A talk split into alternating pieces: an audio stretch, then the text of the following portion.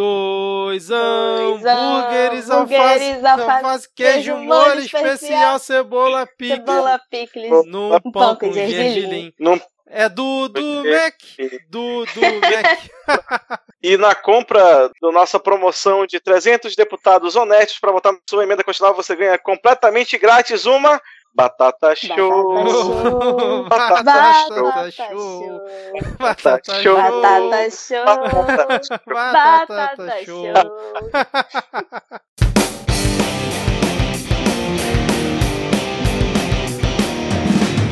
Olá, cidadão e cidadã, tudo bem? Eu sou Vitor Souza e está começando mais um episódio do Midcast Política, o nosso episódio 100% sobre política nacional, com um giro por algumas das principais notícias e fatos que ocorreram nas últimas semanas. Hoje aqui comigo temos Milena Nogueira. Tudo bem, Milena? Olá, tudo bem? Queria dizer, para quem não sabe, que a banda alemã Rammstein é minha banda preferida e eu conheço toda a discografia deles e eu sei cantar todas as músicas e eles cantam em alemão, então eu acho que eu tô super qualificada para assumir a embaixada do Brasil na Alemanha. Fica a dica.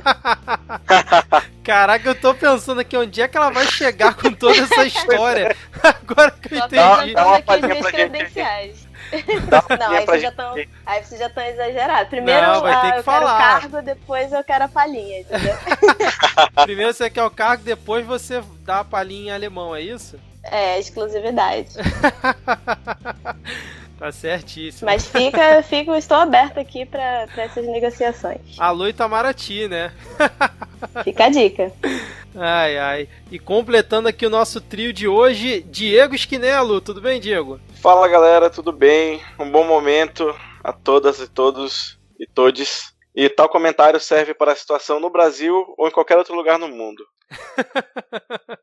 E para tristeza de, de nove dos dez ouvintes, hoje não teremos aqui o Rodrigo. Então, é, eu espero que a maioria dos ouvintes não desliguem agora o episódio, né? Ao descobrirem que ele não está presente aqui hoje. Mas nós faremos o possível para representá-lo aqui também, principalmente na parte da pistolagem. É, queria aqui deixar minha nota de repúdio à música Batata Show da abertura. Eu fui voto vencido aqui. Então eu queria deixar isso, essa observação. Pela primeira vez a música de abertura não foi unanimidade, mas enfim, estamos numa democracia aqui. Bom, como já é de praxe, vamos deixar todos alinhados aqui na mesma timeline e datar o programa informando que estamos aqui falando diretamente do dia 17 de julho de 2019. Hoje, novamente, vamos ter todos os blocos já tradicionais deste nosso formato, com a atualização da lista de comunistas, o bloco de polêmicas, piadas e tretas. Depois vem o bloco Pega Fogo Cabaré, que hoje eu acho que ele não tá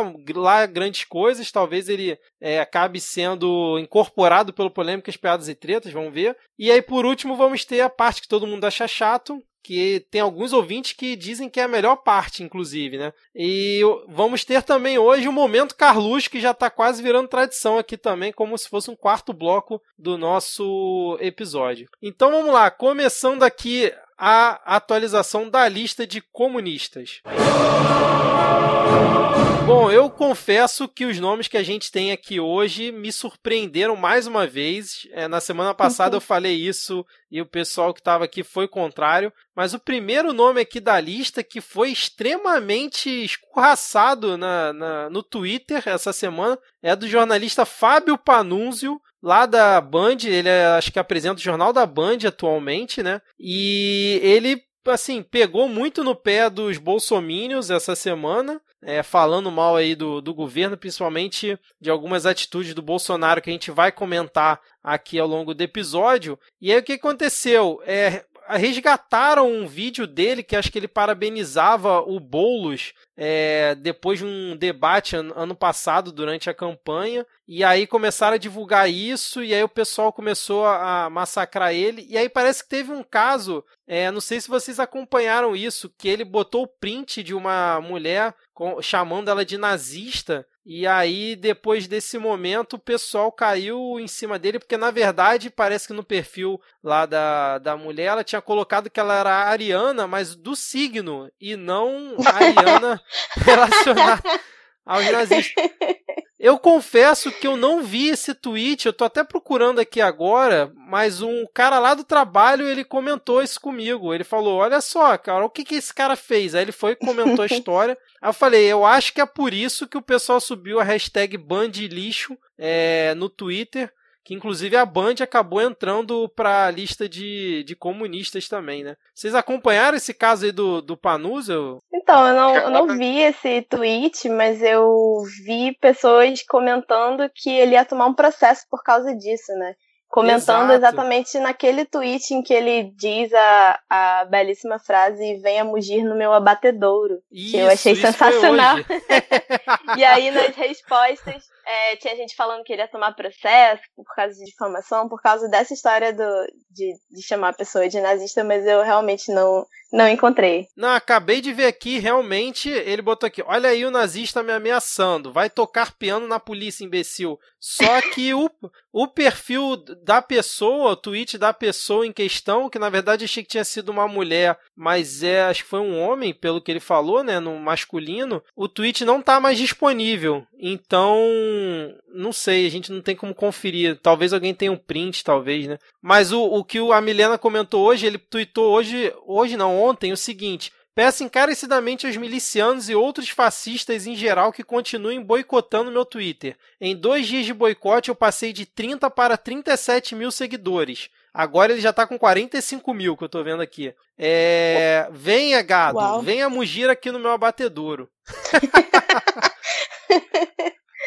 Ai, ótimo. Ele é, tipo, todo, todo jornalista, tipo, âncora de, de jornal da noite, assim, no governo do PT, né? Nenhum era a favor, todos eram. Todos ajudaram a criar esse, o, o antipetismo. Exatamente. É, mas a gente tem que ter também a, a percepção, e vão ter vários tópicos que a gente vai falar aqui que estão relacionados a isso, que a galera tá pulando do barco, assim, totalmente, né? Totalmente. Então pode ser um desses casos, né? De um cara que ele viu que a coisa estava indo para um caminho é, totalmente diferente daquilo que ele pensava, imaginava, e agora começou a soltar a opinião dele, né, em relação a isso. E é. eu acho engraçado que o, o debate. Essa galera, quando ia tretar na internet, ainda tinha um certo comedimento, né? Tinha aquela uma linguagem mais polida. Agora não, mano. Agora acho que Agora não as portas do puteiro, todo mundo xingando. Negócio cara, esse tweet dele do, do gado foi espetacular, porque, pô, o cara tá todo dia ali no Jornal da Band, ele manda isso na rede social dele, cara. Foi assim. Foi forte. Imagina o William Bonner tweetando uma coisa dessa. É óbvio, né? Salva as devidas proporções, mas foi assim, na minha visão. Então, a Band ela já estava meio na lista, né? Porque o, o dono lá da Band, o Saad, ele deu uma declaração num evento recentemente é, que não agradou muito os bolsomínios. E aí teve essa questão do Panúncio e teve também o Marco Antônio Villa, que parece que estreou essa semana lá na Rádio Bandeirantes. Ele foi contratado, né, depois de ter sido demitido da Jovem Pan. E aí, cara, ele já começou com o pé na porta em cima do Bolsonaro, falando que o Bolsonaro nunca leu um livro, é, meteu o pau no Bolsonaro em relação ao assunto que a gente ainda vai comentar aqui. E ele falou que se o Eduardo Bolsonaro provar que o domicílio eleitoral dele é em São Paulo e que ele não cometeu crime eleitoral, ele atravessa o rio Tietê a nado. Foi o que o Marco Antônio Ué, falou. Uma pena que não vai rolar porque é, né, ele tinha que ter puxado o contrário. É, enfim, né? Ele, ele apostou pelo lado seguro, espertinho. Mas vocês acompanharam essa enxurrada em cima do Vila também? Já tinha começado, né? Quando o, o Colírio afastou, afastou ele lá da, da Jovem Pan. Colírio, pra quem não sabe, é o Moura Brasil, tá, gente? É o diretor de jo jornalismo, entre aspas, da Jovem Pan. É, exato. E aí agora a Band que tá querendo virar esse um grande reduto antifa, aparentemente. É, pois é, quem diria, né, cara? É. Vai, daqui a pouco vai subir a tag Band antifascista. Fico pensando que ainda bem que, que a família Bolsonaro tem a sua emissora oficial, que é a Record, porque aparentemente todas as outras são comunistas, né? É todo um aparato de propaganda comunista gigantesca nesse país, mas tem a Record, que é a trincheira da, da, da família tradicional brasileira, por enquanto. É verdade, é verdade. É engraçado que até nesse ponto que tem aquela história da divisão do governo né, entre a ala mais ideológica, a olavista, e a ala mais pauta de costumes, família, tradi é, família tradicional. E até nisso o governo tem duas emissoras, né? Que o, o a Record é o lado família tradicional brasileira e o SBT é o lado olavista porque o Silvio Santos é doido. É isso mesmo. é verdade, é verdade. Mas quem diria Band antifascista? Pode escrever, cara. É... Que momento. Mas e o Marco cara, Antônio Villa. Eu não achei, Marco Antônio Villa. Nunca mais na minha vida que eu ia ver um, um humor assim, horrível na Globo. E aí tá aí o Zorra tirando onda com o Bolsonaro. É, o Zorra e o Isso a Globo não mostra, né, cara? Então, a cada semana tá melhor isso. Mas o que eu ia falar é que, como a Milena comentou, o Vila, cara, o Vila que, pô, foi um dos maiores críticos ao PT, endossou o impeachment da Dilma de, de tudo quanto foi forma. Agora, assim, ele ajudou também a chocar o, o ovo da serpente e tá sendo escorraçado pela galera que batia a palma para ele, né? Principalmente Exatamente. agora que ele mete pau no governo Bolsonaro, dia sim, dia também. Mas o último nome aqui aqui da nossa lista, que eu também não estava esperando, foi Danilo Gentili. O Danilo Gentili, ah, é. por incrível que pareça, ele no programa dele lá na, na SBT, na abertura, ele geralmente faz um monólogo, né? E aí o monólogo dessa semana foi justamente criticando um dos assuntos que a gente já vai entrar aqui é, em pauta, que foi a indicação, né, a possível indicação do Bolsonaro, do filho dele, né, do Eduardo Bolsonaro, para a embaixada dos Estados Unidos. E aí ele fez um monólogo, sei lá, de um minuto e meio, criticando isso, mas assim, criticando o nível Danilo Gentili, né, pegando pesado. E aí botou o, o, uma foto do Eduardo Bolsonaro com um boné de Mamata Great Again. Então ele foi bem assim, nível de Danilo Gentili de ser. E aí o que aconteceu? O Danilo Gentili tweetou isso, né? Ele tweetou parte do vídeo. E aí veio um é, deputado estadual de São Paulo, do PSL, que é o. Eu não lembro o nome dele, eu sei que o, o perfil do cara é carteiro reaça. não lembro. Nossa. Ah, Gil Diniz, tá aqui, achei. Gil Diniz é o nome do deputado. E aí o, o, Gil Diniz postou assim: ainda podemos achar piada lixo ou porque o humorista não é de esquerda temos que fingir que teve graça? Aí o Danilo Gentili postou que, é, na verdade, Danilo Gentili fez uma piada com a queda lá do Marcelo Rossi, né, do padre Marcelo Rossi, que ele foi empurrado, e aí foi com base nisso que o Gil Diniz comentou. E aí o Danilo Gentili botou, só lembrando, não paga o teu salário para você ser fiscal seletivo de piadas, vai trabalhar vagabundo. E aí depois disso, o Danilo Gentili recebeu uma enxurrada de mensagens dos bolsomínios lá atacando ele, e depois disso, ele começou a ser perseguido pela própria galera que ele sempre apoiou, cara. Incrível. Só que Inclusive, ele. Claro. Fala. Não, pode falar. Não, é o meu piada, pode falar sério. é porque ele, inclusive, começou a denunciar que as pessoas que. os perfis que estavam atacando eram bots, né? Ah, está sendo atacado por um exército de bots e tal, que é uma prática, assim, que, que ele mesmo se aproveitou muito disso até Exato. pouquíssimo tempo atrás, né? Mas o, o diagnóstico que eu faço novamente é um caso claro de rato abandonando o navio, né? Ou para passar uma imagem de de ser isento, enfim, né? É difícil ter essa figura deste lado da trincheira. Eu tô tendo dificuldade para aceitar isso, é sério. Tá complicado.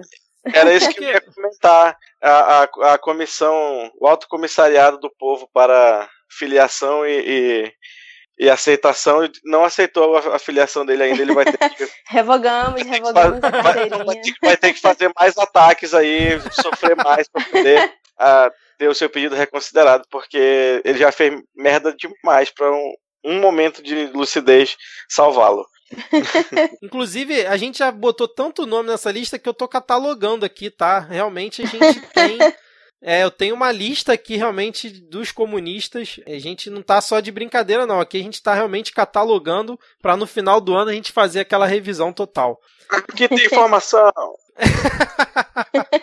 Bom, vamos fechar por aqui então esse bloco e partir pro próximo, porque o próximo vai estar tá extenso, sem dúvida nenhuma, hein?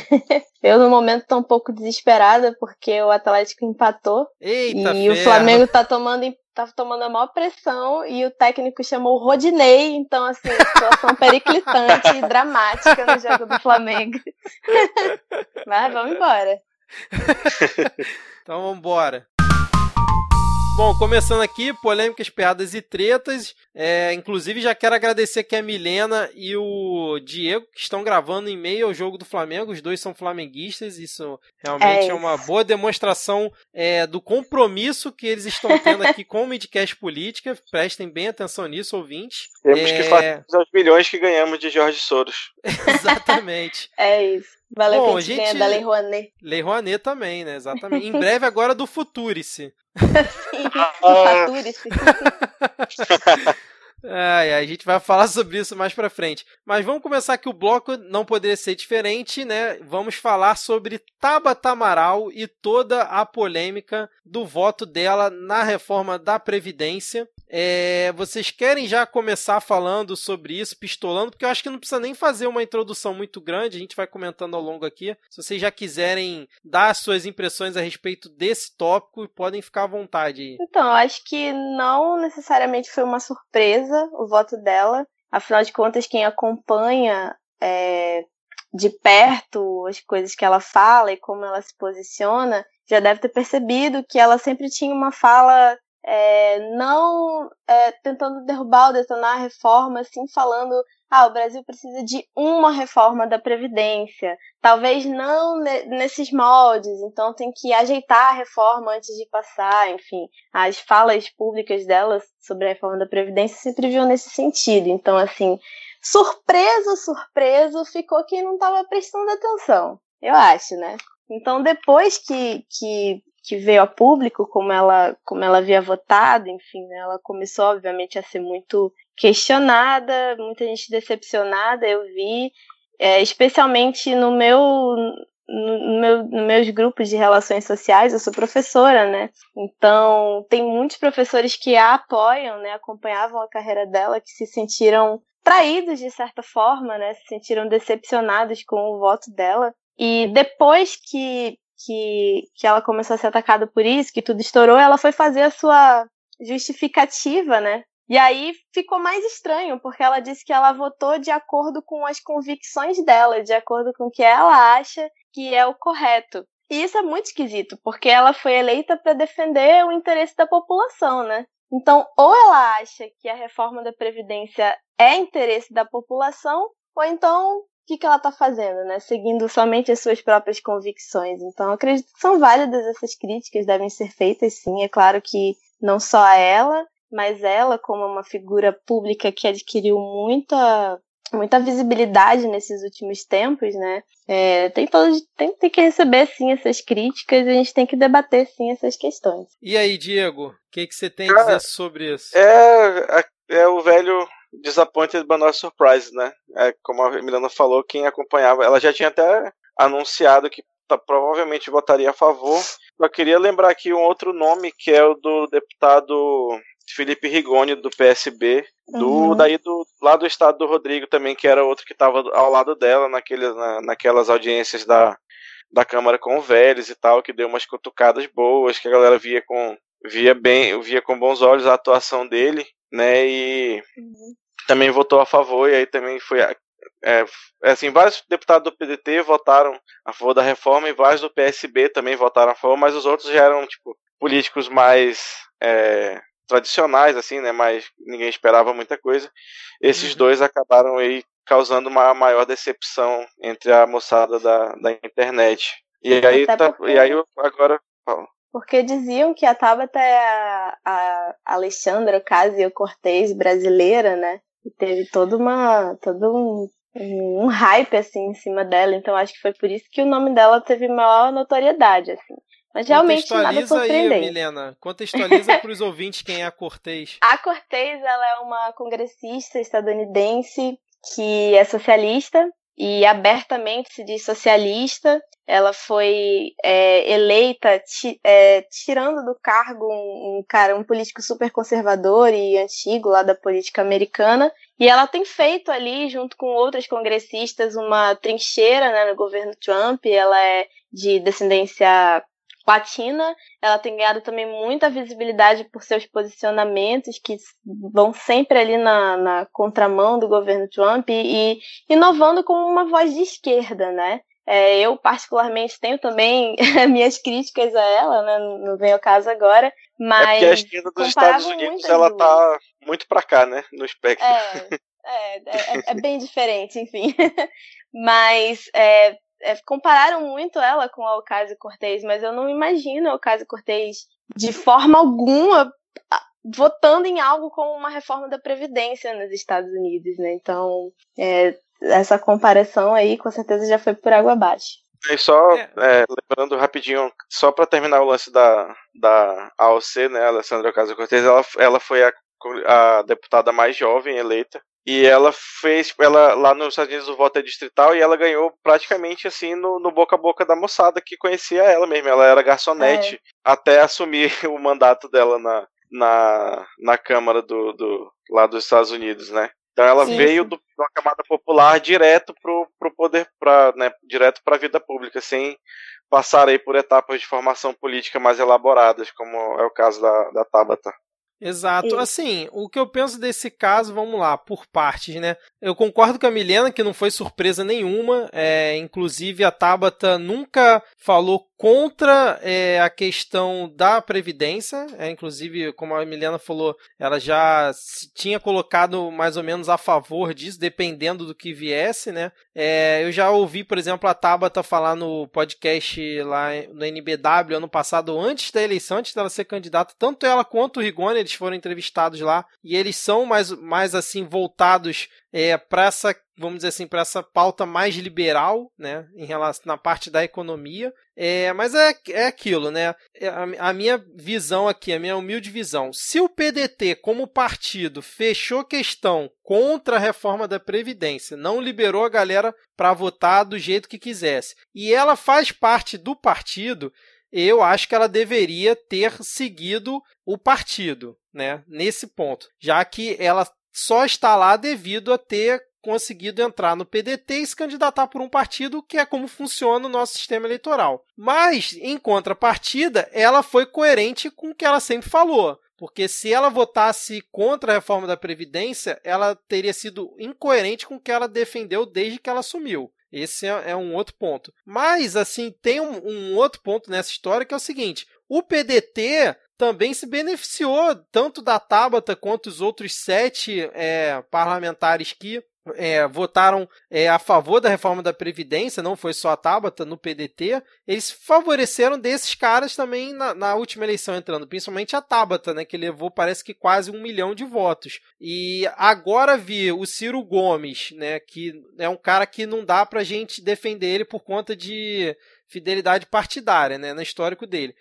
E o Carlos Lupe, que é essa figura que a gente não, acho que não precisa comentar muito.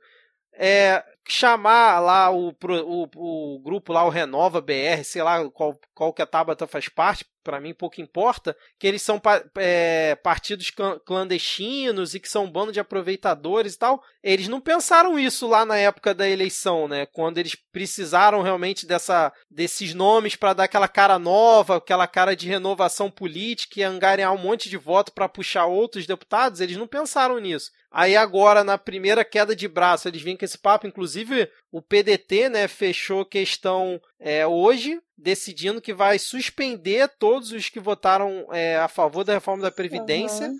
Eles não vão mais poder participar de, é, de votações em, em, diretórios estaduais e, e, nacionais e não vão poder mais, talvez, representar o PDT em sessões lá na Câmara e ainda vão decidir se vão é, excluir eles do partido, que eu acho difícil, porque senão eles vão perder quase metade da bancada deles, né? Quase, uhum. quase metade, não, um terço da bancada deles. Um terço não, 30% da bancada foi a quantidade que votou contra. É, sou meio ruim de matemática às vezes. Então, assim, é, eu acho que esses pontos são fundamentais da gente analisar. É, a Tabata merece as críticas eu acho que pegaram um pouco pesado em algum ponto, né? Porque, é, me desculpe, meus queridos amigos aí da esquerda, mas tem uma ala da esquerda que ela pega bem pesado quando ela quer, é, vamos dizer assim, jogar na lama o nome de uma pessoa que não está muito alinhado com o que eles pensam. E a Tabata nunca foi dessa mesma esquerda, como a Milena falou, não surpreendeu, pelo menos para quem está acompanhando o histórico dela, não surpreendeu ela ter votado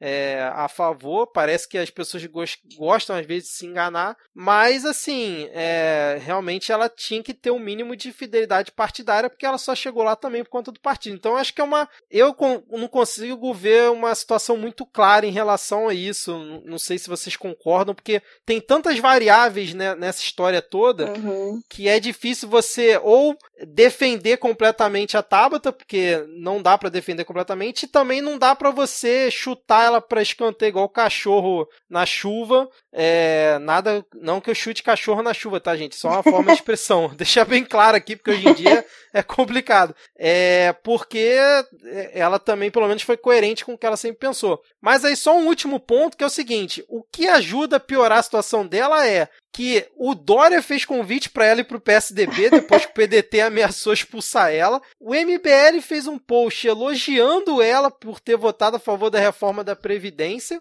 e dando os parabéns. E o Alexandre Frota também convidou ela pro PSL caso ela quisesse. Então, assim, Tabata, é, seria bom você repensar algumas coisas, porque se tem essa galera te apoiando e batendo palma para você, alguma coisa não tá certa. Aí tem, né? Mas, eu acho fato, assim... Vai. É porque, assim, uma coisa que o PDT realmente precisa ver, mas não só o PDT, é, os demais partidos que se dizem de esquerda, né, de centro-esquerda, o PSB, a Rede, o próprio PSOL, o PT, é, precisam repensar situações como a situação da Tabata. Ela realmente vem de um quadro de formação política do Renova BR, de organizações que estão ligadas a grupos de, de grande interesse em manutenção do capitalismo e com um projeto ultra liberal de poder, né? E essas pessoas que, que se formam nesses grupos, elas vão para é, partidos assim de, de, de todos os espectros, assim, de todo o espectro político, na verdade. Então existem casos como o da Tabata, não só no PDT, mas nos demais partidos de centro-esquerda, e os partidos, como, como o Vitor bem falou, eles se beneficiam do, do, dos votos dessas pessoas que têm um, uma, uma boa preparação das suas campanhas, um bom financiamento, enfim, para conseguir espaços, né, para conseguir cadeiras né, no Congresso. Então, é preciso a gente estar atento e aproveitar que, que foi levantado esse debate com a questão da Tabata para discutir isso dentro dos partidos que se dizem de esquerda, né? Não só o PDT, mas os demais partidos também. Inclusive o PDT, só para concluir aqui, que está nessa fase de expurgo, né? é, aqui no Amazonas eles estão ameaçando também é, punir ou, enfim, né, expulsar o deputado estadual que eles têm aqui, porque ele votou a favor de um, um pacote de medidas do governo que congela o salário dos servidores públicos até 2021. Então, isso foi também um caso bem bizarro e eu fiquei sabendo essa semana que esse deputado também está tá ameaçado de ser expulso. Então, está tendo um expurgo aí dentro do partido. É, o que eu ia falar é que agora, tipo, pra, indo lá um pouco mais pro lado da, da Realpolitik, né? Agora vai da Tabata ver o que ela vai fazer com o dinheiro que ela vai receber de emenda, né? Já que está prometido aí quem votou vai receber. eu acho que a Real, eu acho que a real assinatura aí do, do, do caráter, da índole dela nesse processo vai ser o que, que ela vai fazer com esse dinheiro. Já que ela disse que não foi um voto vendido. E o pior é que ela não pode nem dizer que não vai usar, porque ela pode beneficiar o povo do estado dela, o povo de, de alguma forma com, com essas medidas. E aí tem que ver Sim. se ela vai usar as emendas dela para financiar aqueles velhos esquemas que existem né, em diversos estados que a gente sabe que essas, essas medidas são uma moeda de troca valiosa por isso, ou se ela vai realmente fazer algo que preste com esse dinheiro, aí eu acho que vai dar para emitir um julgamento melhor sobre esse posicionamento dela. É verdade, muito, muito bem observado, Diego. Porque assim, a galera que está cobrando ela como se estivesse surpresa com o que ela fez, é, a hora também de acompanhar é agora, né? Para ver depois para onde que ela vai destinar os recursos. Muito bem observado, cara, verdade. É, uma coisa que eu estava vendo aqui no placar da votação, né? Que os únicos partidos que votaram 100% contra foram o PT, né, 54 deputados, o PSOL com 10, o PCdoB com 8, e aí vem a rede e o PMN com um deputado só, cada um. E aí depois, em outros partidos, mais alguns votaram não. É, como o caso do PDT. Mas, por exemplo, o PDT, que a gente fala que é mais ou menos ali de centro-esquerda, né? 30% votaram não, né? Que foram os oito que a gente já comentou. E no PSB, 11 deputados dos 21 votaram não também, né? Que dá 34%. É, mas acabou que a Tabata virou a referência para para ira da galera em relação a isso, né? Então vocês querem falar mais alguma coisa em relação aqui à questão da Tabata ou a gente pode seguir? Não, vamos em frente. Pode seguir. Bom, agora o próximo tópico desse bloco também não poderia deixar de ser diferente. Vamos falar sobre a possível, quase certa, tá meio complicado até de definir, né? Indicação do Dudu o Eduardo Bolsonaro para ser embaixador do Brasil nos Estados Unidos. Lembrando que a embaixada dos Estados Unidos já está há alguns meses sem embaixador e coincidentemente o Bolsonaro soltou essa possível indicação do Eduardo Bolsonaro dois dias depois do Eduardo Bolsonaro ter feito 35 anos, que é a idade mínima para você ser um embaixador em qualquer lugar. Tudo coincidência, tá, gente?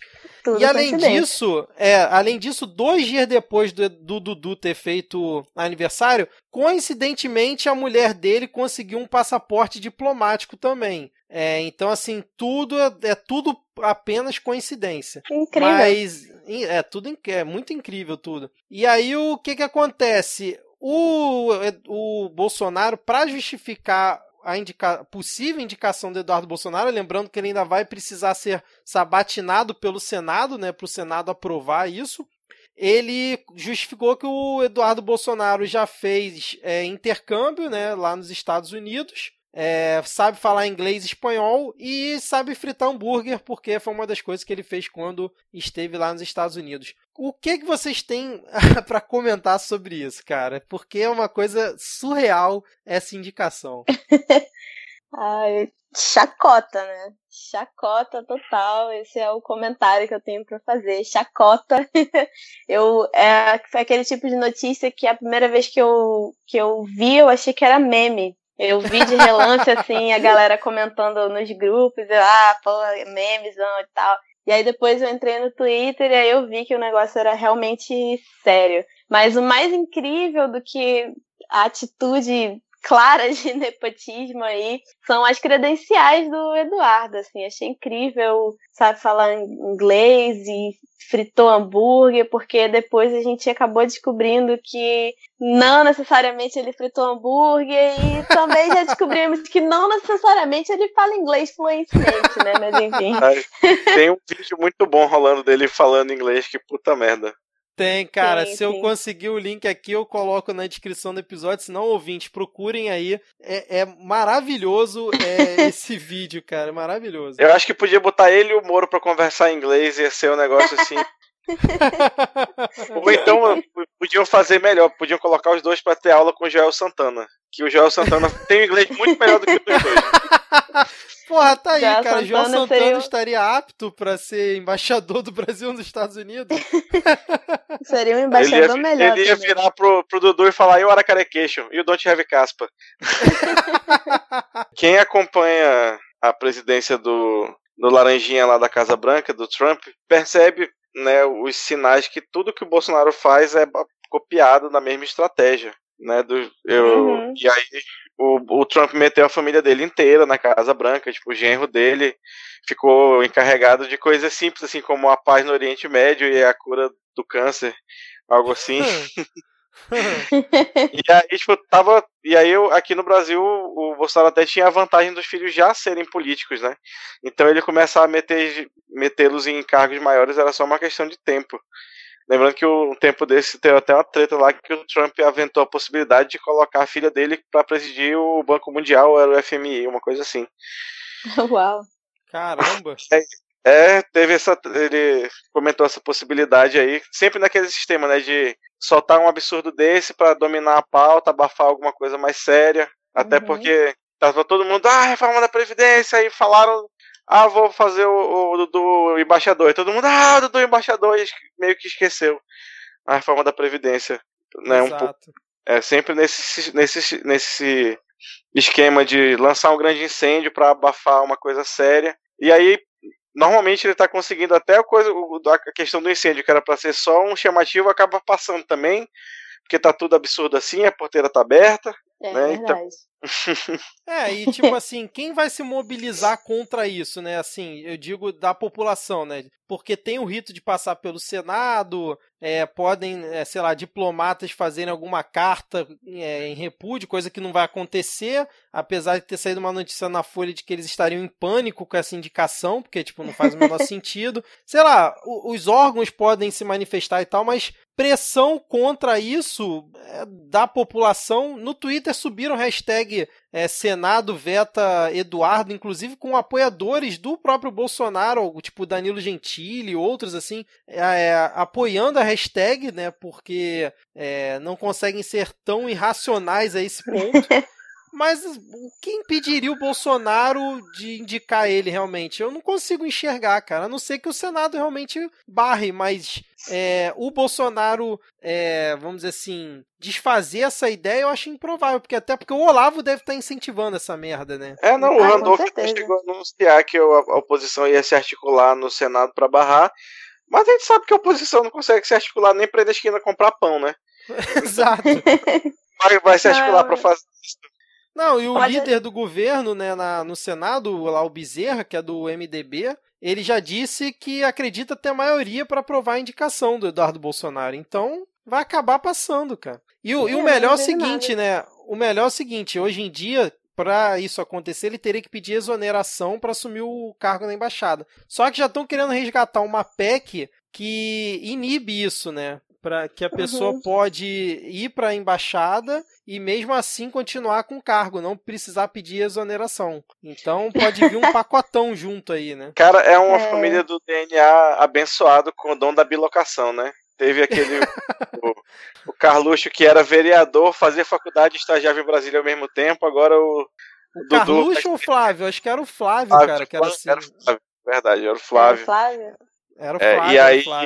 O Dudu vai ser deputado e embaixador ao mesmo tempo. É, é isso. sensacional.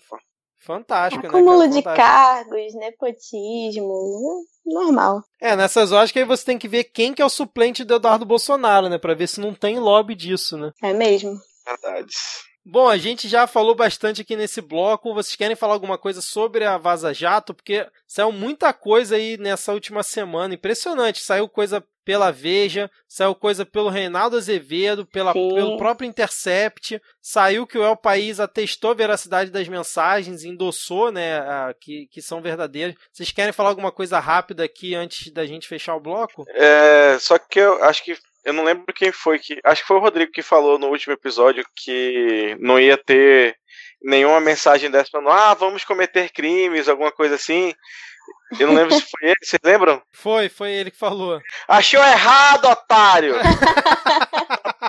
Vamos fundar uma empresa laranja, uma empresa usando nossas esposas de laranja para fazer o um empréstimo e receber altas, altas de grana. Foi isso que disse o menino, o menino do jejum, entendeu? O menino que tava pedindo jejum e oração. Vai queimar no, no mármore do inferno. Não, ainda teve aquela de ele pedir, né, para usar o dinheiro da vara lá de Curitiba, né, para poder fazer o vídeo lá das 10 medidas contra a corrupção. Teve essa também, né? É verdade. é muito vamos cometer crimes. É, explicando direito o que eu gritei, caso alguém esteja tivesse como aí acordou agora.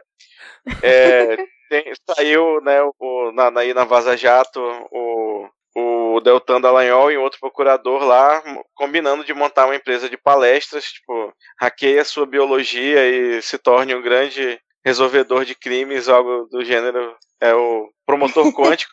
né? Aquele que cumpre e descumpre a lei ao mesmo tempo, é o promotor quântico. e aí estavam combinando de fazer uma empresa no, no nome da, das esposas deles, acabaram nem fazendo. Mas assim, ouve a mensagem, vamos, vamos cometer crimes, só para dizer. Exato, exatamente. Eu fico Bom, imaginando eu... que o, o Dalanol, na verdade, é um gênio incompreendido, porque o cara planejou ficar rico dando palestras sobre o combate à corrupção, enquanto ele ganhava notoriedade por causa de um processo que foi totalmente corrompido. Então, realmente, um palestrante quântico e o cara é um gênio compreendido. Vocês que não percebem o potencial da genialidade Dona, não. Ai, ai. falando, falando em Vaza Jato, o Moro pediu férias aí, né? No meio do, do fogo pegando aí. Ele vou tirar férias aqui, já tava combinado desde antes, cinco dias aqui. Apesar que o ministro não tira férias, né? Mas tudo bem. Passou, passou um ano pagando esse pacote pra Disney para levar os meninos. Aí não podia perder a reserva, né?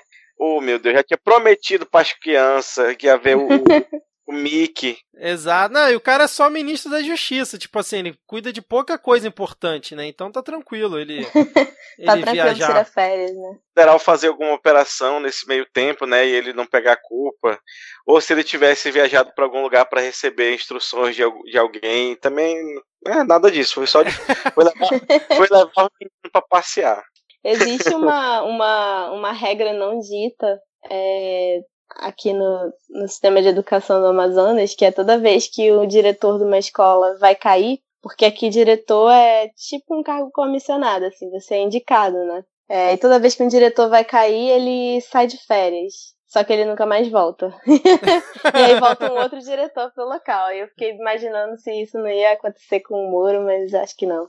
É, o Bolsonaro não tem essa coragem, não. Duvido, cara, duvido. Ainda Bom, não. Ainda não, é. Bom, é, acho que a gente pode fechar por aqui. Eu vou deixar todos esses links aqui na, na descrição, porque assim, foram diálogos assim extensos, bem variados, assim. Então, se a gente fosse ficar comentando tudo aqui, ia dar quase um episódio completo. E como não teve, além do que a gente já comentou aqui, nada muito é, impactante, nada que gerou muita repercussão. Óbvio que gerou repercussão, mas é, acho que não criou muito ruído, então a gente vai deixar os links na descrição. Quem quiser depois ler, se não acompanhou, se consultar melhor, é, pode ficar à vontade. É, eu, eu queria só comentar mais quatro notícias aqui que tiveram, mas aí eu vou só, se vocês quiserem comentar alguma coisa rápida, que foi o turismo do Brasil no exterior ganhou uma nova marca. Não sei se vocês viram isso, cara. Bizarra a marca. É mais um caso o... de nepotismo. É claramente um caso de sobrinho micreiro. O Mac é, essa semana tweetou horóscopo no seu perfil do Twitter, fazendo uma relação com os alunos e depois apagou essa porcaria. Eu vou deixar link também. Isso aí é coisa, do... é coisa do astrólogo Olavo de Carvalho, com certeza. Exato, é, deve ter influência lá mesmo, cara. Será que, será que era o Olavo tweetando lá da Virgínia? Não duvido. Teve também o Eduardo Cunha vetado no campeonato de futebol do presídio lá de Bangu. eu acho que é um fanfic, cara, não é possível. Quem teria a honra de ter o campeonato apitado por um príncipe? É, eu acho que isso é fanfic, cara, mas ele tava lá no Globo, né, dizendo que vetaram ele ser o juiz do campeonato, né, porque não levaram muita fé na, na lisura dele. É, e teve também o caso do general Heleno, que disse que é, sente vergonha de ganhar apenas 19 mil reais como funcionário aí do governo. É, como é que vocês disseram lá no grupo Força Guerreiro, né? Só o ícone. Força ícone. Realmente não é fácil. Exatamente, coitado, né? Bom, mas é isso, vamos fechar por aqui e partir pro próximo bloco? E pega fogo, cabaré!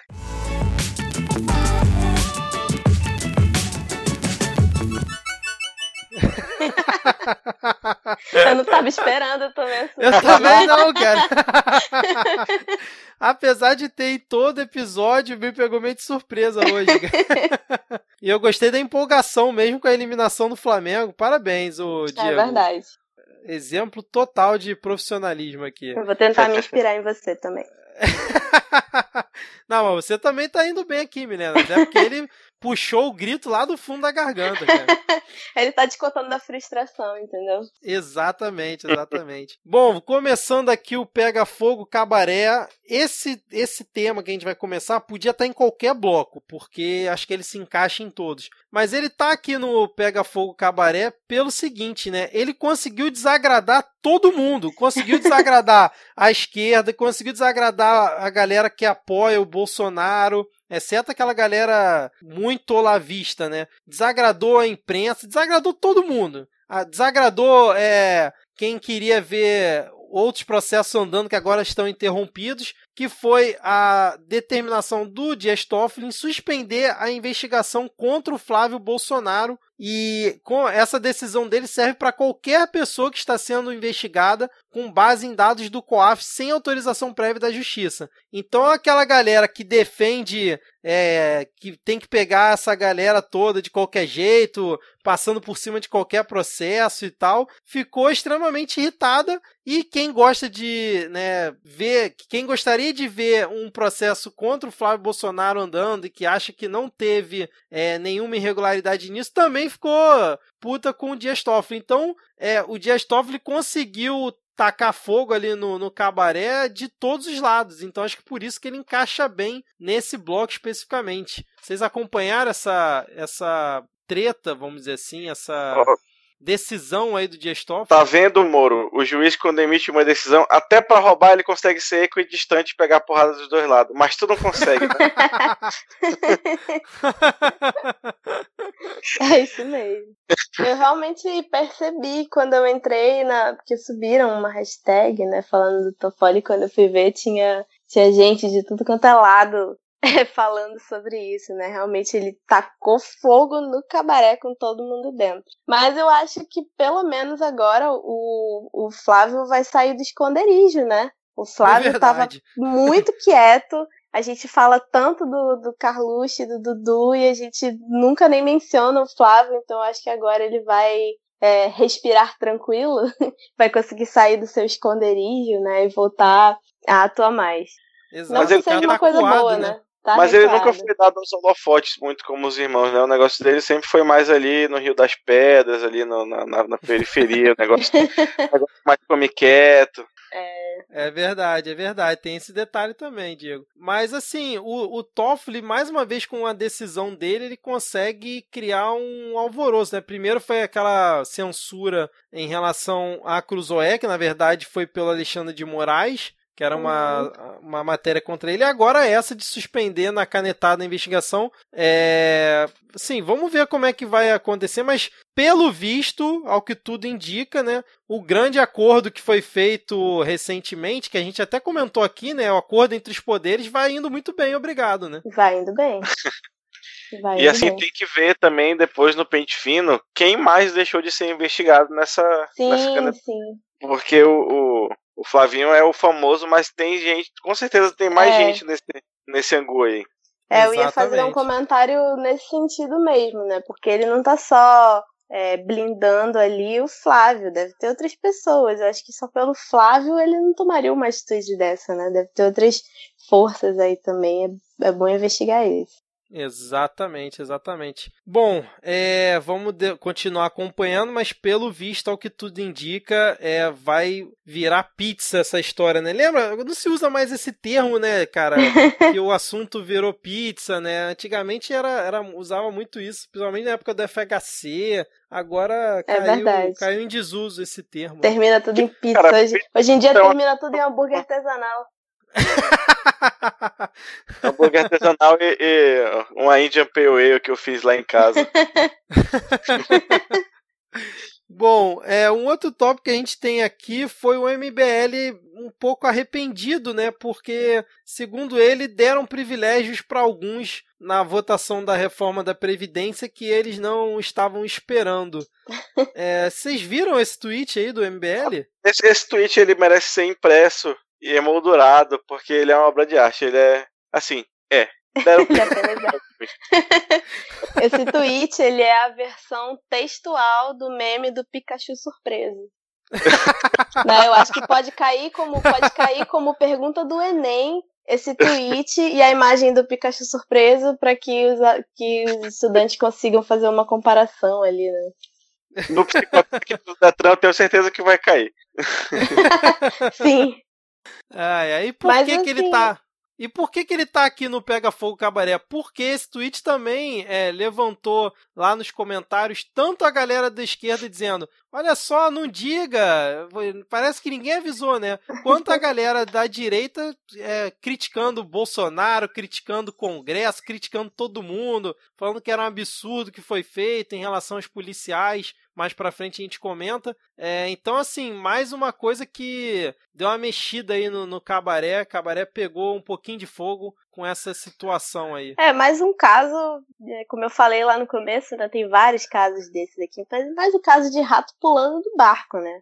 É, enfim, não esperava outra coisa dos, como diriam Moro, são palavras do Moro e não minha, dos tontos do MBL, né? Realmente eles viram que estava dando ruim e agora estão abandonando o bar. Oh, não Exatamente. tá confirmado que são palavras do Moro, mas se for, ele pediu desculpa, viu? É, tá certo, é tá. Desculpa então. e fechando aqui esse bloco, a gente tem o ministro é, Tarcísio Gomes, né, que é da infraestrutura, indo na contramão do que o Bolsonaro queria, e ele disse que está prevendo mais 4.200 pontos com radar no país, né? Coisa que o Bolsonaro falou que não ia fazer, que era a indústria da multa e que era um absurdo ter esse monte de radar. Parece que não vai ser bem assim não e vamos ter mais 4 mil radares aí pelas estradas federais no, no Brasil. É, tá aqui no Pega Fogo Cabaré, mas essa notícia repercutiu um pouco, mas eu acho que ela é um pouco simbólica, né? Porque é uma das daquelas pautas malucas que o Bolsonaro defende e que, obviamente, ele não vai conseguir cumprir, né? É, não esse ministro é militar, não é? É militar, é militar. Eu nunca entendi muito bem a motivação dessa cruzada do Bolsonaro contra as multas de trânsito, né? Os radares, eu não sei se tem alguma coisa por trás disso. É porque mas... ele é do tiozão, tipo, ele quer que com isso ele não tenha multas. Ele exato, quer pegar exato. a estrada tranquilo, né? É, quer voltar a ter o prazer de dirigir e poder ejetar crianças do banco de trás do carro tranquilamente. Frear bruscamente é. no meio do, da estrada e lançar bebês pela, pela janela do carro, enfim, né? Exato, não sei qual é a andar, onda exato, andar 150 uhum. na Rio Santos sem se preocupar, entendeu? É, é isso aí que ele quer. Mas ele ser contestado pelos seus, pelos seus próprios ministros é um negócio que aconteceu muito no, nos primeiríssimos meses ali de governo dele e tinha dado uma acalmada, né? E agora pois a gente é. tem essa, essa notícia. Tinha, tinha dado uma é, parada essa, nessa. Essa notícia eu vi repercutindo pouco, né? Foi meio que nota de rodapé, mas eu só achei simbólica mesmo da gente colocar, porque foi uma das pautas que o Bolsonaro bateu mais de uma vez. Mas um ponto que a Milena comentou que é interessante, né? Que parece que o Bolsonaro meio que agora tomou as rédeas, né? para controlar ali os ministros dele. Você vê que o Paulo Guedes anda meio quieto, o, o Moro tá meio que andando na linha ali. Tipo, não não, tem tido mais tanto conflito, né? Parece que o Bolsonaro meio que é, conseguiu domar a galera e, tipo, antes os, até os ministros que meio que seguravam ele, né? É, ele agora é que segura os ministros. Então, parece, ao que tudo indica, que nesses últimos tempos é, é, é duro até falar isso, mas parece que o Bolsonaro meio que se fortaleceu ali dentro do próprio governo dele, né? A impressão que dá é essa. Diego, quer comentar mais alguma coisa? Ou a gente pode ir aqui pro momento Carluxo? Momento Carluxo. então vamos lá. Não tá, já tem vinheta pro momento Carluxo? Não sei. Vamos pensar em alguma coisa aqui, mas vamos lá. Momento Carluxo agora no Midcast.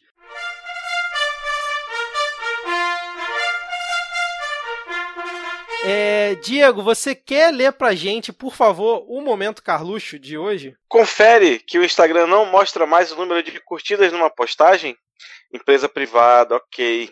Se isso for real, saiba que o intuito é barrar o crescimento dos que pensam de forma independente, ou seja, aqueles que estão rompendo o sistema. Quem raciocina sabe o que isso significa. As justificativas usadas para não mostrar as curtidas no Instagram, como o combate ao bullying e suas derivações, são apenas a certeza de que seguem a cartilha ideológica aspas, progressista, que querem limitar o interesse da informação e criar manipulados como em todos os campos já sabidos. Nova tentativa boçal de mudar o foco do que realmente interessa. Não trata-se de ganhar likes ou mexer com o ego. Qualquer idiota sabe que a contagem dos números direciona o trabalho e gera o desinteresse sobre o assunto citado.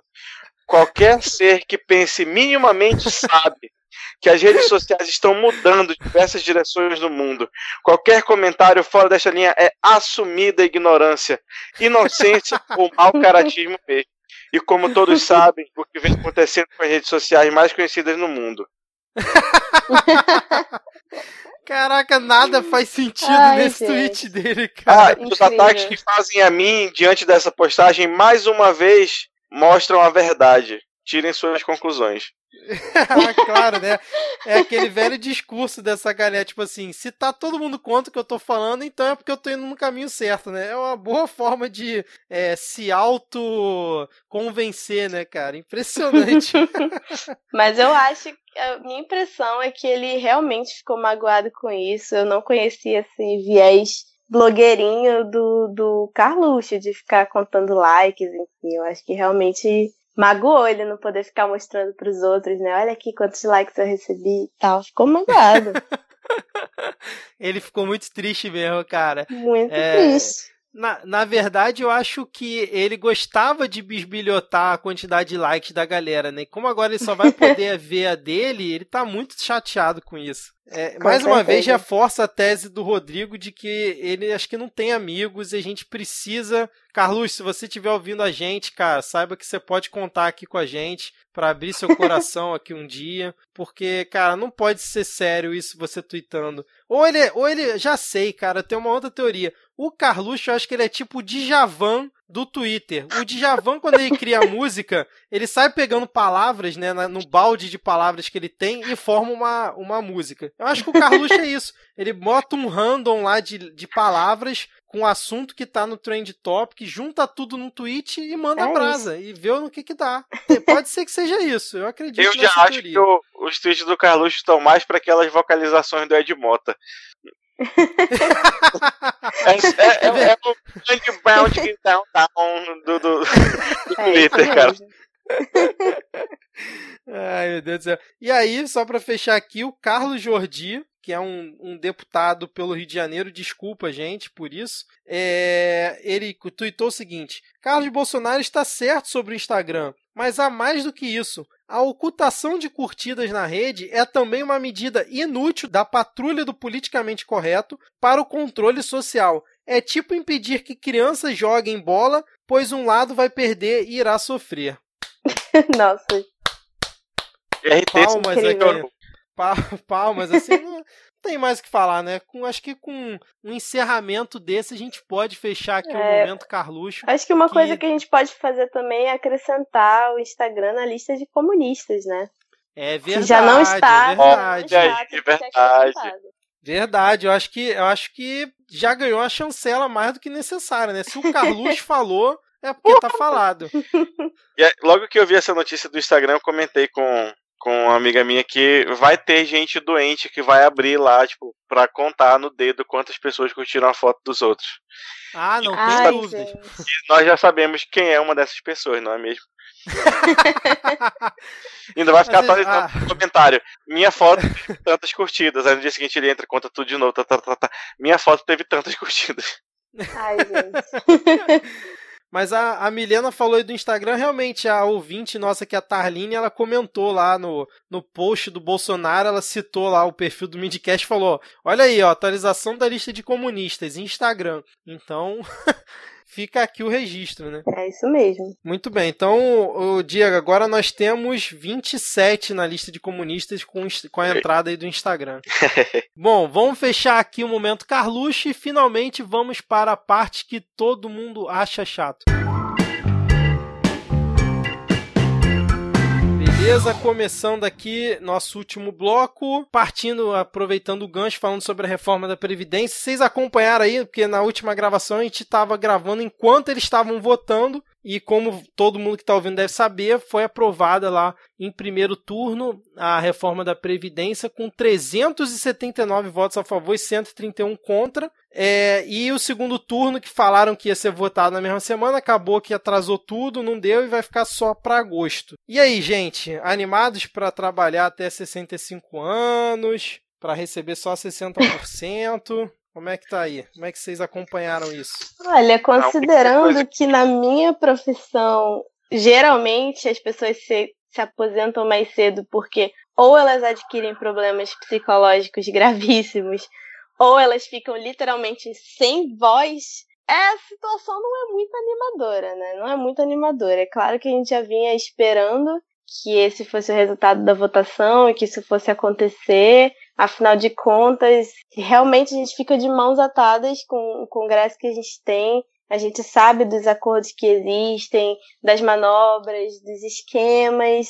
É, teve ali um, uma tentativa de uma. Tentativa não, teve certa mobilização popular, né? Teve a greve geral do dia 14, mas enfim, foi completamente insuficiente. É, ainda que alguns deputados tentassem né, passar aquelas emendas, enfim, tentar deixar a reforma um pouco mais palatável, né? Ainda assim, ela, ela é, ela é brutal. Ela realmente vai fazer a gente trabalhar até morrer. E aí eu quero saber como é que vai ser o desdobramento disso, como é que vai ser o segundo turno, se, se a gente vai, enquanto população, enquanto trabalhadores, tomar outras medidas, enfim. Temos que pensar nisso, já tá muito encaminhado. É, a galera tá apática, né, cara? Tá bem apática, é muito estranho isso, na verdade. A, a mim, pessoalmente, duas coisas me consolam, né? Uma é o avanço da medicina, que permite aí que a gente viva cada vez mais. E a segunda é que eu comecei a contribuir com 19 anos. Então, talvez, em algum momento, eu consiga pegar esses 60% aí. É.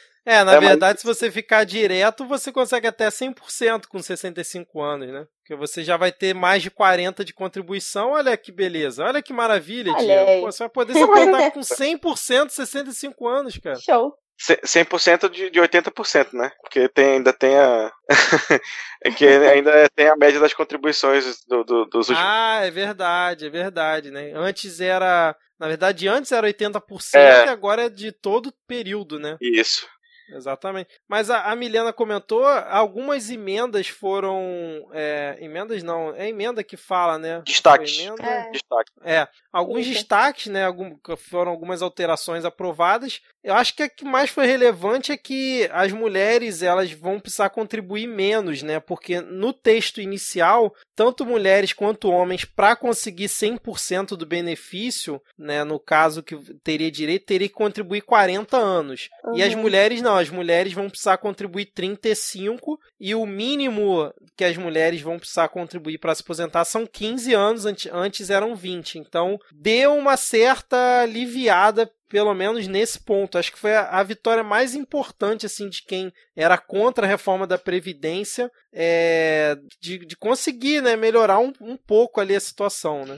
É, teve a situação do lobby do, da segurança também, né? Os policiais que foram acampar lá no, em Brasília chamar o Bolsonaro de traidor, aí ele mexeu os pauzinhos dele. O, o que prova que quando ele quer, ele consegue fazer um mínimo de articulação note-se. É verdade. Né, conseguiu aí aliviar pro, pros polícia. Uhum. E... foi o que gerou o tweet do MBL, né? O MBL Exatamente. tweetou depois disso. Foi. E assim, na verdade, quem sai gigante desse processo é o Botafogo, né? Exatamente. O Rodrigo Maia patrocinou que abriu, tipo, tirou do, a articulação política assim e, e saiu. Cara, ele fez um trabalho é, é aquela história, né? Quando ele é bom, ele é ruim, mas quando ele é ruim, ele é ótimo, uma coisa assim. Pra fazer, pra fazer, pra fazer o mal, ele é ótimo. mas, assim, e pra gente ter uma noção, tipo, o Temer, para se segurar na presidência, teve que gastar menos do que o Bolsonaro tá tendo que gastar para aprovar em primeiro turno. Para votar no segundo turno, ele vai ter que oferecer mais alguma coisa. Para aprovar no Senado, uhum. ele vai ter que uhum. oferecer mais alguma coisa. Para aprovar no segundo turno do Senado, vai ter que oferecer mais alguma coisa. Quer saber de onde ele vai tirar dinheiro, porque está acabando. Assim, a, a, o orçamento para emenda é grande, mas ele não é infinito. Né? Ele, vai ter que, ele vai ter que liberar os cargos de segundo escalão dos ministérios, ele vai ter que liberar a, as empresas públicas, ele vai ter que liberar a nomeação disso aí. E aí nós vamos manter o nosso recorde de zero dias sem mamata. Porque estamos a zero dias sem mamata e recorde é... É, quem quiser acompanhar isso é só aceitar o, acessar o site, né? Acabouamamata.com, que lá tem sempre a contagem de há quantos dias estamos sem, sem mamata. E eu comentei aqui só do tempo de contribuição, mas para os homens também mudaram, né? Os homens, a, o tempo de contribuição mínima vai ser de 15 anos, mas para chegar aos 100% continua 40 anos de contribuição e para as mulheres 35. Conseguiram uhum. mudar para os homens também. Teve essa, esse destaque dos policiais, né, que foram acho que também os que mais se beneficiaram é, em relação ao texto original. E teve a questão dos professores também, né? Que deram uma flexibilizada em relação à, à transição, né? que agora seria vai ser para 52 anos para as mulheres e 55 para os homens, uhum. é, para poder ter ali direito à aposentadoria. Mas assim, é, o, vocês também falaram da, das emendas, né?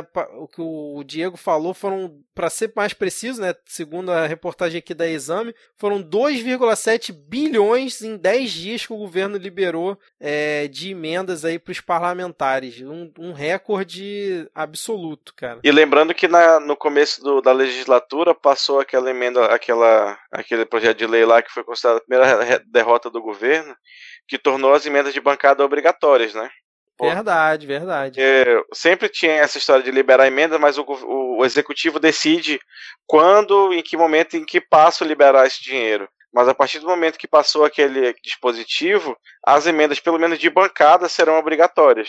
Então, muito desse dinheiro vai ser desembolsado, sim. E, e assim, para quem não sabe direito como funciona, é, o, tem um, um, um limite, um, um, piso, né, que você tem que destinar especificamente para a área da saúde, mas o resto o deputado pode investir, assim, de certo modo, como quiser, né?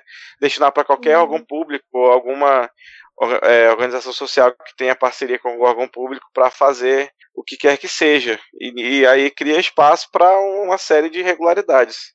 É, exatamente, cara. Bom, é, agora, sim, passou o primeiro turno, é continuar acompanhando para ver como é que vai ser a votação do segundo turno, mas tudo indica que vai passar também com tranquilidade, né? Sim. É, e aí vamos ver como é que vai ser o debate lá no Senado, porque provavelmente deve passar também, mas vamos ver como que a oposição vai conseguir, sei lá, obstruir ou tentar mudar alguma coisa durante o trâmite que rolar lá. Mas assim, é o que a Milena falou, né? Pra galera que é contra e pô, acha que isso realmente vai impactar na, nas futuras gerações, principalmente é, é ir pra rua, pressionar Exatamente. de alguma forma, né? Enquanto a galera continua apática, tá bom para todo mundo, os caras vão passando do jeito que, que eles querem, né? Exatamente, é conveniente essa nossa apatia, a gente tá classe trabalhadora, é, como dizem os manauaras, pegando porrada de todos os lados, todos os dias, a gente fica confusa de tanta porrada que a gente leva, mas é o momento de a gente dar uma respirada, uma levantada de cabeça e ver como a gente pode se organizar para fazer essa pressão popular também, porque aquela galera lá dentro, por mais que a gente tenha uma oposição, por mais que alguns deles de fato é, estejam empenhados em barrar a reforma, não é suficiente de forma alguma. Essa é uma leitura que eu faço de forma muito clara, né? Então temos que considerar com certeza a possibilidade de, de ir para rua. É.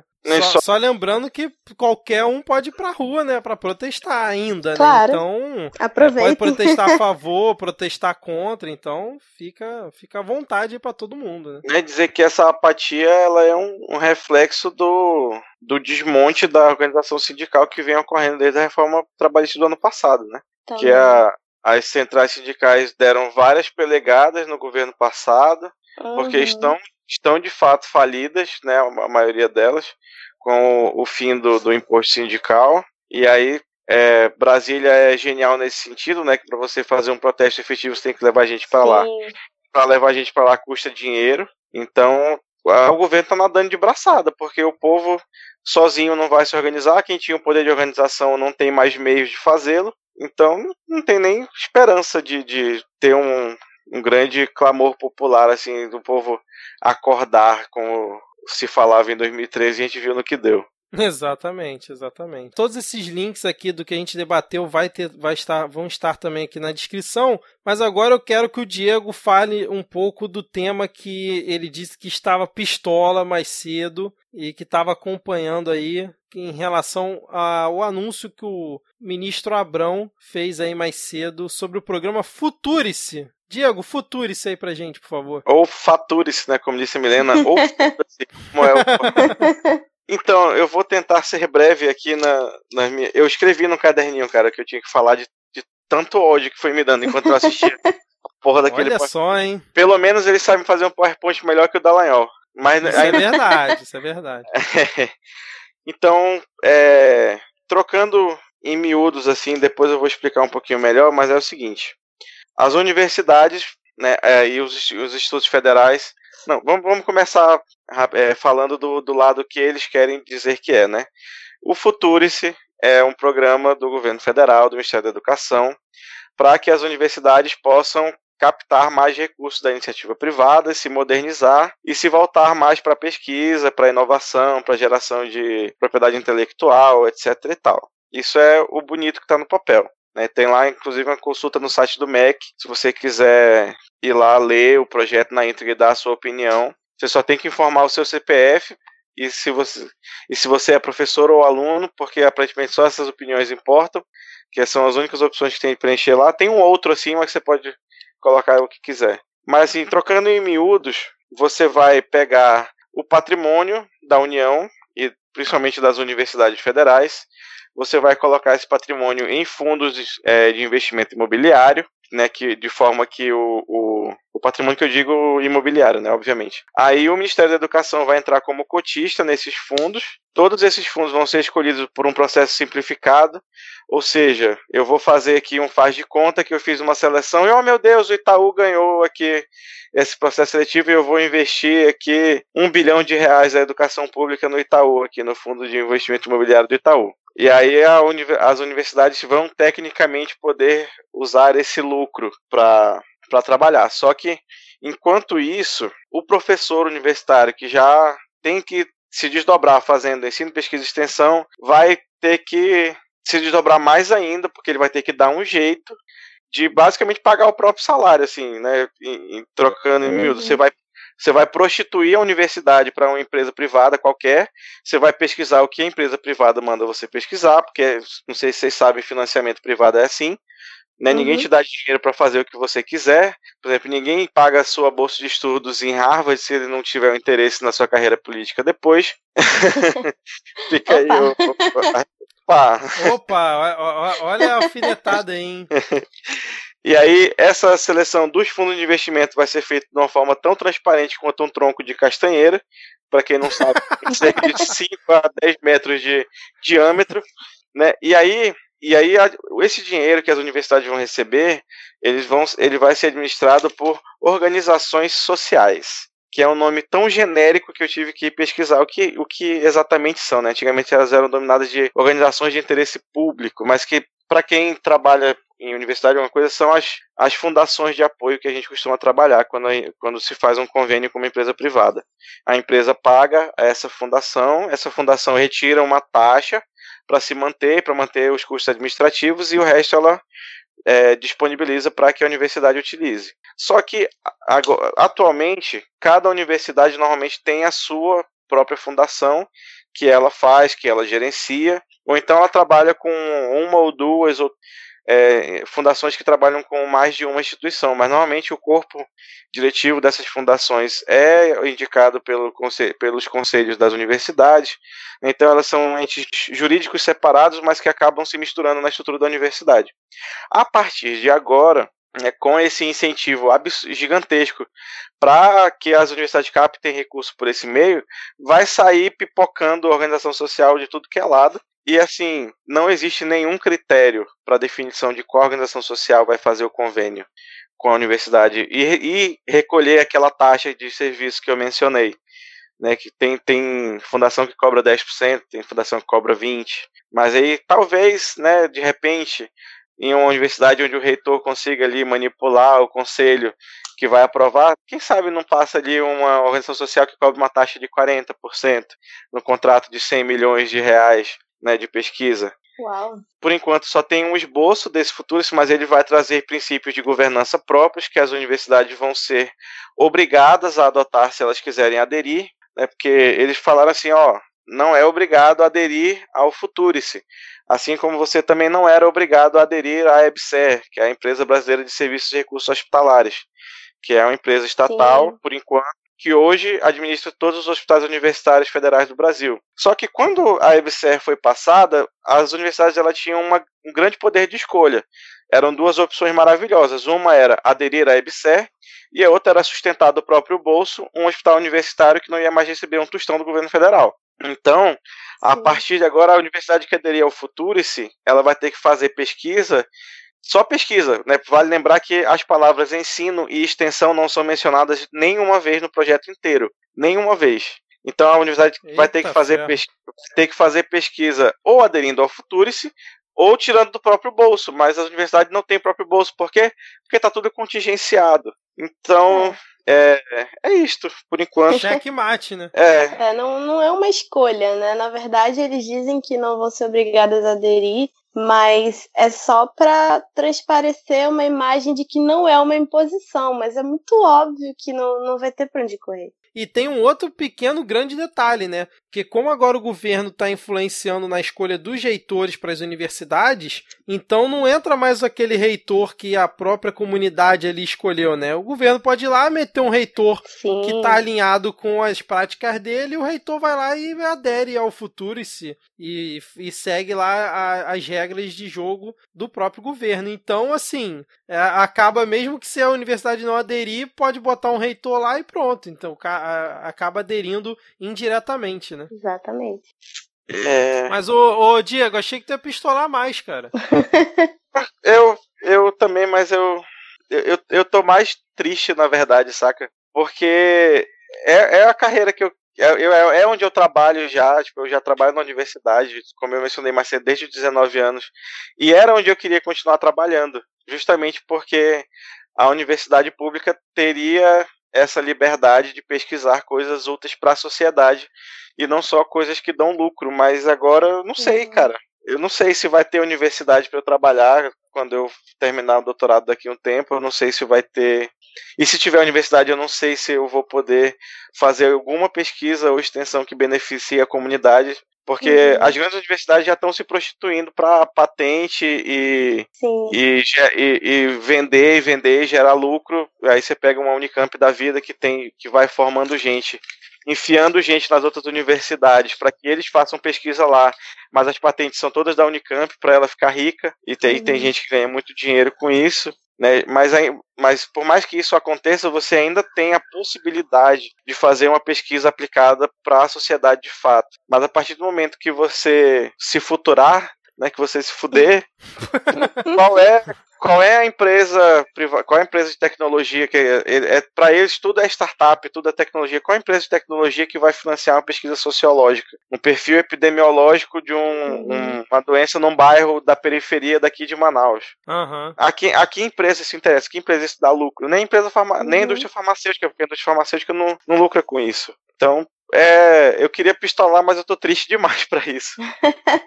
Realmente, olha. É muito sintomático, né? Na verdade, é, é mais um passo para chegada no projeto de, de governo, que isso já acontece, né? É um projeto de fazer com que a produção científica ela seja voltada para grupos muito específicos, né? Para grandes empresas, enfim, isso já acontece. Só que é claro que com o o maior acesso às universidades e não, não a ideal, mas uma, uma pequena democratização do acesso à universidade nos últimos tempos, a, a, a pesquisa científica, né, a pesquisa acadêmica, ela foi ampliando também, novos temas é, foram entrando, enfim, novas é, linhas de pesquisa, enfim, voltadas para outras temáticas, mas isso tudo realmente está sendo desmontado e a universidade vai voltar a ser aquele espaço de produção voltado somente para o interesse dessas grandes corporações. É muito nítido que essa é a intenção. É, lembrando que 95%, eu estava lendo numa notícia recentemente, é, 95% das pesquisas realizadas no Brasil né, e publicadas são realizadas por universidades públicas. Uhum. Então, para vocês terem um, um pouco aí da ideia, né? E Bom, aí, é... rapidinho, da desonestidade intelectual gigantesca que tinha num dos slides lá, que é comparar a, a universidade, as universidades brasileiras com as melhores universidades do mundo, pelo critério, seja lá qual foi que eles adotaram, porque cada país tem uma cultura de desenvolver a sua universidade, um jeito de, pelo qual ela é feita. Então, tipo, você não conseguir. Aí, sei lá, tinha uma universidade lá da, do, do, na Inglaterra que ela é, tipo, 30% do orçamento dela vem de, de do, do, do, poder público. Mas nesses países você tem uma cultura de doação, de herança muito grande para a universidade. Você já tem uma cultura de parceria entre empresas de forma que a empresa, que a universidade já consegue ter uma altivez e uma autonomia para dizer para a empresa, olha, eu vou tipo pegar tanto, mas eu vou aplicar tanto em outra área, né? Eu não vou fazer só o que tu quiser. Enquanto aqui ainda é muito incipiente. Aqui, na universidade que eu trabalho, a gente, né, um dia desse, devolveu um recurso porque não tinha um trâmite definido de como fazer essa parceria. Né? Então, tudo ainda é muito novo. E aí, e aí assim, quando está começando, já estão querendo agressivar assim, nesse nível. E é, tipo, estão uhum. querendo vender até naming rights e branding de universidade. Aí você vai poder estudar. Cara, eu vi isso aí, Nossa. cara. Estudar na sala de aula Samsung ou na. É, pois é. Vai virar igual ah de futebol. Na é, Apple Arena, né? né? É. Bom, é, como o Dia comentou, né, esse programa ele tem ali as diretrizes e tem um pouco de detalhamento, mas ainda não está fechado, né, Diego? Ainda não tem quando que vai começar, então ainda... Não, foi só um lançamento pra gente ficar puto. Exatamente. É, e isso foi na mesma semana que é, uma reportagem da Folha né, anunciou que o governo cortou repasse para a educação básica e esvaziou programas da educação infantil, né? É, de educação tempo integral, creche, alfabetização. É, vai ter também link aqui na descrição. Então, assim, é, é meio complicado esse alinhamento aí que eles tentam fazer, né? Uhum. Bota um, um slide, um PPT bonito, falando só coisas maravilhosas, enquanto tá cortando a educação básica, que é onde eles falaram que justamente iam investir, né? A gente é... está na metade do ano, mais da metade do ano, e até agora só saiu 18% da, dessa verba aí que foi contingenciada pro, pro PDDE para manter as escolas de tempo integral. E no começo, quando ele começa a anunciar os contingenciamentos, como eles chamam na educação, né? É, muita gente veio defender, dizendo que, ah, mas isso é só na universidade, lá na universidade todo mundo fica fazendo balbúrdia, né? Ninguém viu esse dado aí do, dos 95% que o Vitor apresentou. Mas muita gente falava, não, vai ser só no, no, na universidade, isso não vai afetar o ensino básico, não vai afetar o ensino básico. E nós, que somos eu sou professora de ensino básico, a gente sempre bateu nessa tecla. Não, isso é uma ilusão. A gente vai sofrer corte sim, é só uma questão de tempo, a gente vai ver. E realmente agora a gente está vendo os resultados disso, né? Também cortou o repasse para a educação básica e as escolas de tempo integral que claro, novamente, não são ideais, né? Tem, tem ainda muitas questões que envolvem, mas elas são é, realmente transformadoras em, em determinadas regiões onde elas existem. Elas são muito necessárias em determinadas comunidades e é, são justamente elas que vão sofrer primeiro. É surreal. É, exatamente. Bom, gente, a gente já falou bastante aqui. Mais uma vez, falhamos miseravelmente em fazer um programa com uma hora de duração. Ultrapassamos novamente. é, eu vou deixar na descrição também do episódio é, link para outras notícias importantes, mas a gente não vai conseguir comentar aqui hoje, que foi a questão do Ministério da Saúde suspender 19 medicamentos gratuitos no SUS. É, a MP da Liberdade Econômica, né, incluindo uma mini reforma trabalhista, ela está tramitando é, na comissão especial. É muito importante ficar de olho nisso aí, porque está passando despercebido e meio às sombras da reforma da Previdência. E só um comentário nisso é que vai ficar muito, muito mais difícil completar 30 anos de contribuição se você só trabalhar tipo, dois dias por semana. Exatamente. É, exatamente. Bom, teve a outra questão também que foi é, a Comissão de Assuntos Sociais aprovando regras para demitir servidor em caso de mau desempenho. É, essa é uma questão que ainda vai passar pelo plenário, né? Uhum. Bom, mas vamos fechar por aqui. Vamos logo para as dicas culturais que eu já vi que tem aqui na pauta duas dicas. Então, vamos lá, gente, para encerrar aqui o episódio hoje. É uma dica que eu quero deixar aqui porque eu lembrei agora que nós estávamos comentando sobre aquela congressista americana, Alexandra Ocasio-Cortez, e tem um documentário é, que se chama Virando a Mesa do Poder. Ele está disponível naquela plataforma comunista de streaming que já mencionamos aqui várias vezes. E esse documentário ele acompanha a eleição da Ocasio-Cortez e de outras três mulheres e é diferente o, a forma como elas trabalharam na campanha delas porque elas não tiveram financiamento privado de forma alguma, assim, a campanha delas foi feita no boca a boca, batendo de porta em porta, assim, ligando para as pessoas, pedindo doação, né? Então esse documentário acompanha é, o processo de eleição dessas quatro mulheres, né? Fala bastante sobre a Ocasio Cortez, que é a sensação do momento lá nos Estados Unidos, então vale muito a pena assistir. Legal, é virando a mesa do poder, é Virando isso, a né? mesa do poder, exatamente. Pô, achei interessante, hein? Vou tentar assistir esse aqui. É, e você, Diego? Eu só anunciando aí a promoção de férias da menina Boitempo, paga nós. Mas a gente faz propaganda assim mesmo, porque tem muito. Era isso que eu ia falar. Era isso que eu ia falar. Virou garoto propaganda Boitempo aqui no, no Midcast, mesmo sem a gente ser patrocinado, é isso mesmo? Tempo- Não, eles sempre falam do Netflix e eles nem, nem precisam, mas é porque tá muito barato. Tem livro de 3 reais. Você tem noção do que é um livro de 3 reais? Tá 3 entendível reais. mesmo. 3 reais. Tem livro de 3 reais. Foi mal. Boitempo, manda mimos. É, manda recebidinhos pra gente, Boitempo. Mas é isso, a promoção no site da Boitempo, é isso? Isso, livros é, a 3 tá. reais. Tá rolando pro desconto de até 90% e eu não sei quando termina, então vai logo. Entendi. Mas 3 reais, é isso? 3 3 reais. reais. 3 reais. É isso. Bom, gente, mais uma vez, obrigado aí por esse belo episódio. Ouvintes, não fiquem tristes sem a presença aqui do Rodrigo. Ele estará de volta no próximo episódio. Ele não sofreu suspensão, tá? Por outros motivos que ele ficou de fora hoje. Mas vocês querem falar mais alguma coisa? A gente pode fechar. Podemos fechar, Acho que é isso. Beleza, então. Então, é, até a semana que vem, novamente aqui firmes e fortes, nessa empreitada maluca de fazer programa semanal sobre política até o fim do ano. E vamos agora. Ah, lembrando aqui os ouvintes, quem quiser pagar nós e ajudar a gente a manter esse ritmo aqui de produção, tem lá o Midcast agora lá no PicPay, plano de assinatura de dois reais. Não três reais, de dois reais. 2 reais. Mas dois reais? É, dois reais, exatamente.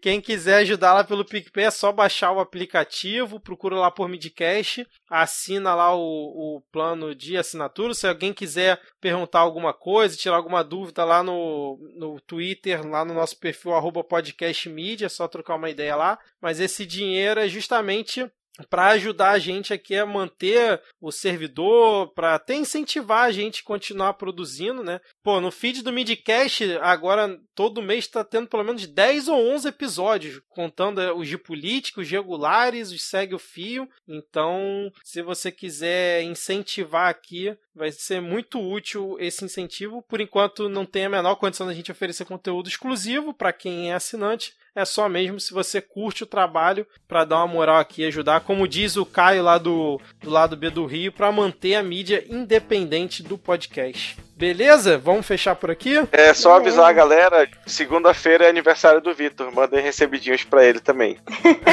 Mandem ah, é mimos. verdade. Mandem mimos. É verdade, tinha esquecido. Podem mandar mesmo que eu tô aceitando mesmo. Espero parabéns aí de todos aí na, nas redes sociais. Bom, gente, vamos fechar por aqui. Dá tchau para os ouvintes e até a próxima. Valeu, tchau, tchau. Valeu, tchau, Falou. tchau. Até mais.